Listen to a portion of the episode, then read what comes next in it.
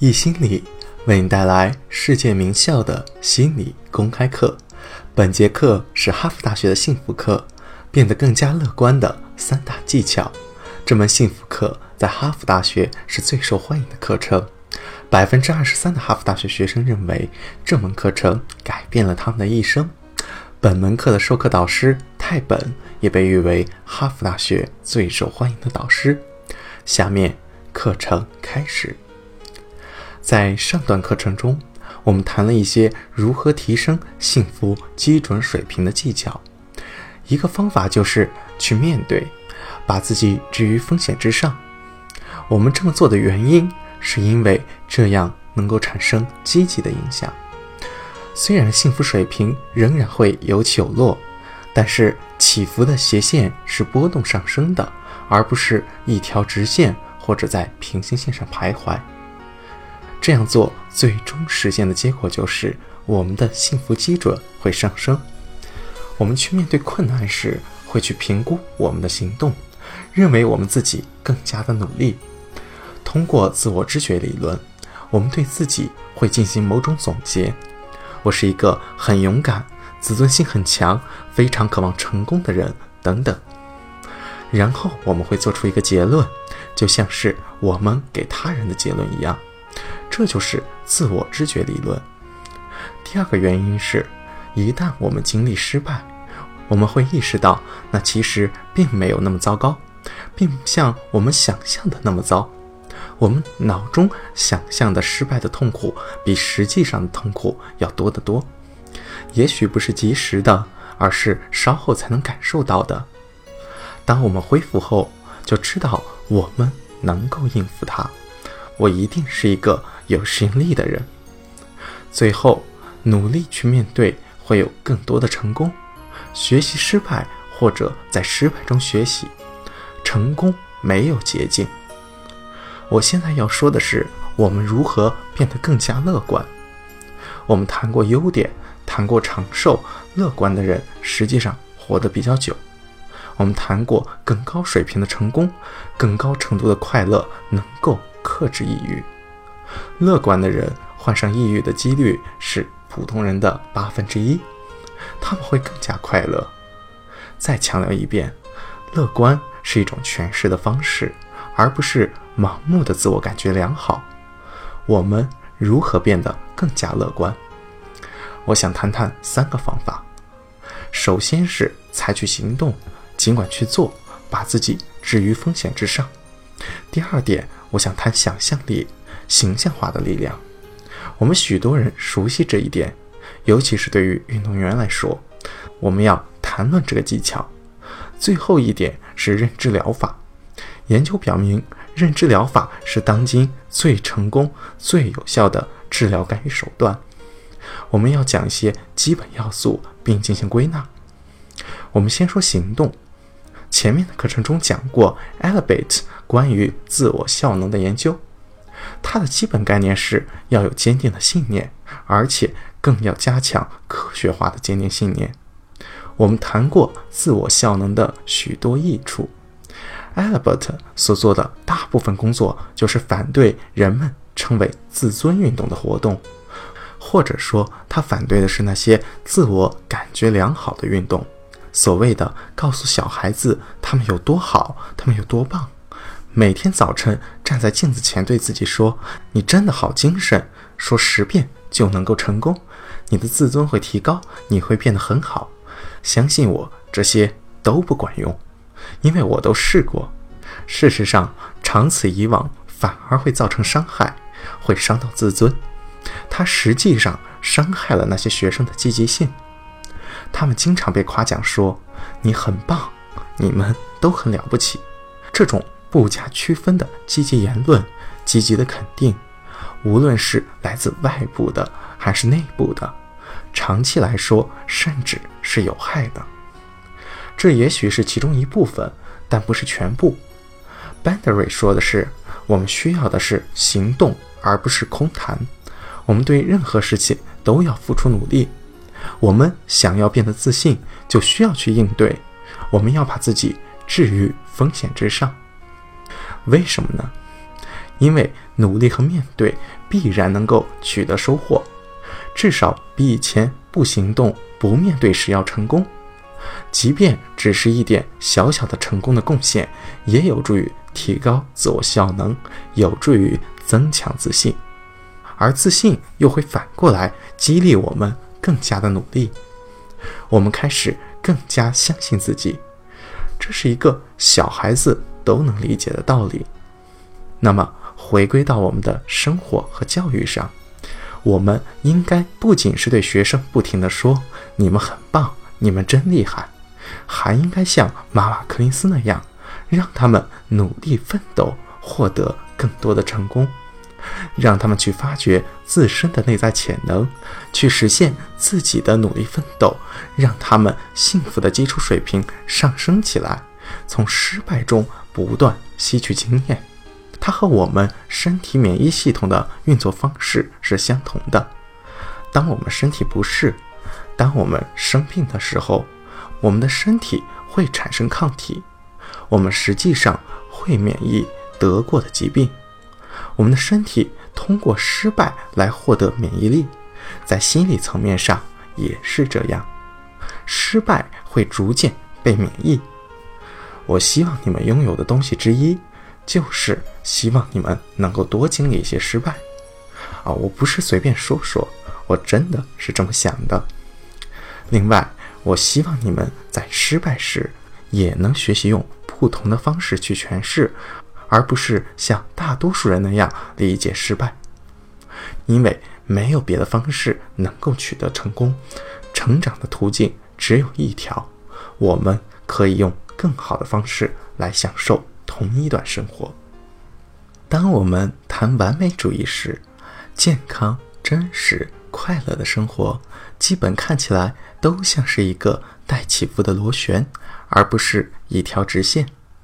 当我们看到自己去面对、努力奋斗的时候，我们对自己做出结论：我们的自信增长，我们的动力增长，我们的信仰上升，以一个上升螺旋的趋势发展。克尔凯郭尔曾经说过：“勇于冒险或许会一时失足，但却步不前则会迷失自我。”当我们去面对、去尝试、满怀期望的时候，一时失足而导致的失败不可避免；而我们不去应对、选择逃避、却步不前，却会迷失掉自我。因为这个模型倒过来也会成立。当我们不断逃避挑战，当我们总是避免掉困难的经历，当我们不允许自己失败时，就会形成一个向下的螺旋，影响我们的自尊，进而影响我们的成功幸福。第二个技巧，想象成功。有件事我想和你们分享，请不要告诉那些花钱请我演讲的人，我在演讲前非常的紧张。其实对我而言，我无论何时站在许多观众面前，心里都会七上八下。我觉得这很难。我说的许多观众是超过五人，这是一个真正的挑战。当我和客户聊天时，也是一个挑战，这一直都是挑战。当我听说了马瓦克林斯的世界时，就决定做一名老师。我说这是对我的召唤。后来我就成为了一名老师。我曾经想过，如果我在人们面前这么紧张。我要如何成为成功而有效率的老师呢？记得上节课曾经说过的关于成功的三个秘密吗？乐观、自信、热情。我具备其中两个要素。我热爱我所做的，并且非常的努力。努力实际上是我的座右铭，来自我读本科时候的导师。他是一个平凡的教师。他走进教室后会说：“努力。”更加努力，然后顺其自然。所以我遵循了他的建议，我仔细看教案，我准备好所有的教案，然后不再去想他们。我准备的很充足，我很努力，我很热情，我热爱学习，这是我职业生命中最重要的东西。但我缺乏第三样，我缺少乐观，我缺少自信。我问自己。我要怎样提高第三个要素，因为这是幸福中一个非常重要的部分。记得对运动员的研究吗？百分之五十六的成功是源于乐观主义或者自信。前面讲到过关于哈佛大学商学院毕业生的研究，将最成功的学生和其他人区分开的两个要素之一，也是自信。自信是成功的一个重要要素，而我恰恰缺乏它。我怎么办呢？我回想起我打壁球时候的事情，我的教练过去教育我要形象化。我开始阅读很多这方面的内容，看到了很多相关方面的研究。实际上，在几个世纪前的宗教事件中就出现过，被东欧运动员引入到体育运动当中。他们会想象自己跑完比赛，然后站在颁奖台上领取奖牌的画面。越来越多的心理学家将这个应用起来，销售人员很有效地使用它，想象自己真正谈成了生意，经历困难去做，并且获得了成功。这样做让它变得更有可能成为现实。为什么？形象化背后是什么原理？为什么这么重要？为什么它这么有效？为什么被这么广泛而成功的使用？答案。归结到我们的大脑结构上。这个研究是由心理系主任 Stephen 教授做的。他说，当我们看某样东西时，比如说我看我的手时，我的大脑中的某些神经元被激活，实际上记住了这只手的形状。当我闭上眼睛想象我这只手时，即使它不在那里，如果我想象着这只手，相同的神经元就会被激活。换句话说，我的大脑无法区别真实的事物或者想象的事物，这就解释了为什么梦境会那么生动。在漆黑的黑夜里，你梦到中午在院子里散步。我们的想象，至少对于大脑而言，与现实是没有区别的。当我们想象成功时，某种意义上，我们在为大脑进行一个模拟。也可以说是在欺骗大脑，认为这个是真正的事情。我们的大脑不知道两者的区别，潜意识是无法区分真实的事物和假想的事物的。如果在我的脑海中反复想象成功，我们说过，大脑不喜欢不一致性。换句话说，如果我想象着成功，并且坚持不懈。不只是想一次两次，而是一次又一次。大脑因为不喜欢不一致性，因此它会让外部的现实和内心的想象相符合。为什么？因为大脑不知道真实的事物和假想的事物间是有区别的。就像 Rog Banis 在四分钟内跑完一英里，在那之后，每个人都有了和以往不同的想法。四分钟跑完一英里是有可能的。第二年，超过三十七个人实现，因为他们有了不同的想法。我们可以通过场景模拟做到同样的事情，因为大脑无法区分真实的事物和假想的事物，不是总能够成功的，不是百分之百管用，但是很多时候很管用。我每次演讲总要设想一下。我想象我自己站在观众前，冷静、激动、热情。当我正式开始演讲时，现在的我不知道这是真的还是想象的，但是我假设这是真的。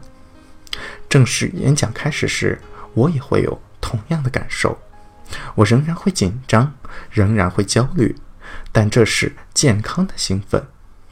通过练习。提高了我的信心和自信水平，就好像是一个飞行员会希望在模拟器环境中先进行练习，然后再飞越大西洋。思想是一个模拟器，所以它能够管用。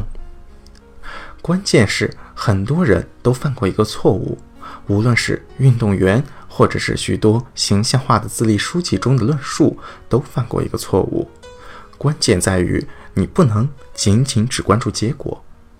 加州大学洛杉矶分校的 Shelly 教授做过一个研究，他把学生随机分成两组，一组学生想象在考试中考到 A，一遍遍的这样想象；第二组想象他们得到了 A，但是同样也想象他们在图书馆坚持努力学习，为考试做了准备，最后得到了 A。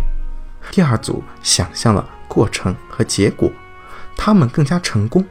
考试成绩更加的好，想象过程和结果，希望大家回去可以自己尝试一下，想象你们实现目的的过程以及目的本身。史上最有影响力的演讲之一是马丁·路德·金的《我有一个梦想》。这个演讲我听了不下十二次，因为除了它很美、押韵和重要性之外，也表达了。他的意图，他的意图就是描绘出一幅成功的画面，因为这是他为这个国家做的，并为后来人所定义的远景。首先，我想从其中摘录几句，是对一个美好未来的想象。他说的很明确，没有隐藏。我有一个梦想，朋友们，今天我对你们说，在此时此刻。我们虽然遭受着种种困难和挫折，我仍有一个梦想。这个梦想是深深扎根于美国的梦想中的。这都是关于想象，但是通过想象，他创造了更好的现实。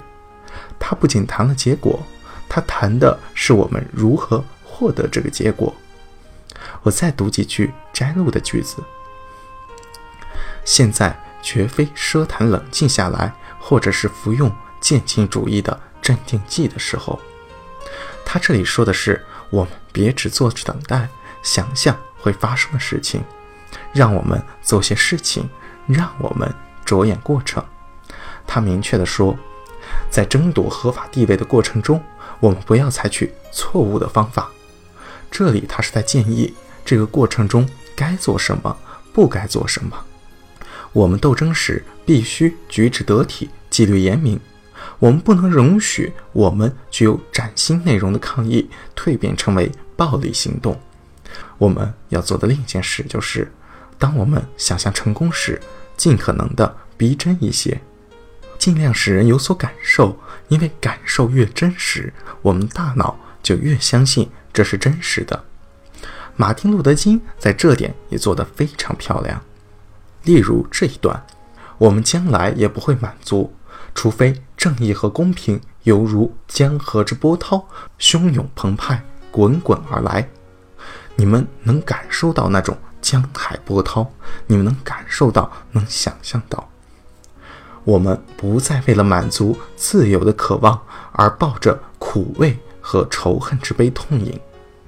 他引入了味觉，苦味等同于仇恨，人们会联想到它，让它真实具体化。有朝一日，阿拉巴马州的黑人男孩和女孩们能够与白人男孩和女孩们情同骨肉、携手并进。你能想象到孩子们手拉手围成圈？再次让它变得更加的真实。你可以想象到、看到它。顺便说一下，这就是所有著名演讲的特征。他们不是抽象的。我们可以看一下。伟大的沟通者罗纳德·里根，看一下肯尼迪，他们的演讲很精彩，因为他们创造了一幅图画，他们利用感官创造了一幅成功的图画。我梦想有一天，甚至连密西西比州这个正义逆迹、压迫成风、如同沙漠般的地方，也将会变成自由和正义的绿洲。你真的能够感受到那种酷热？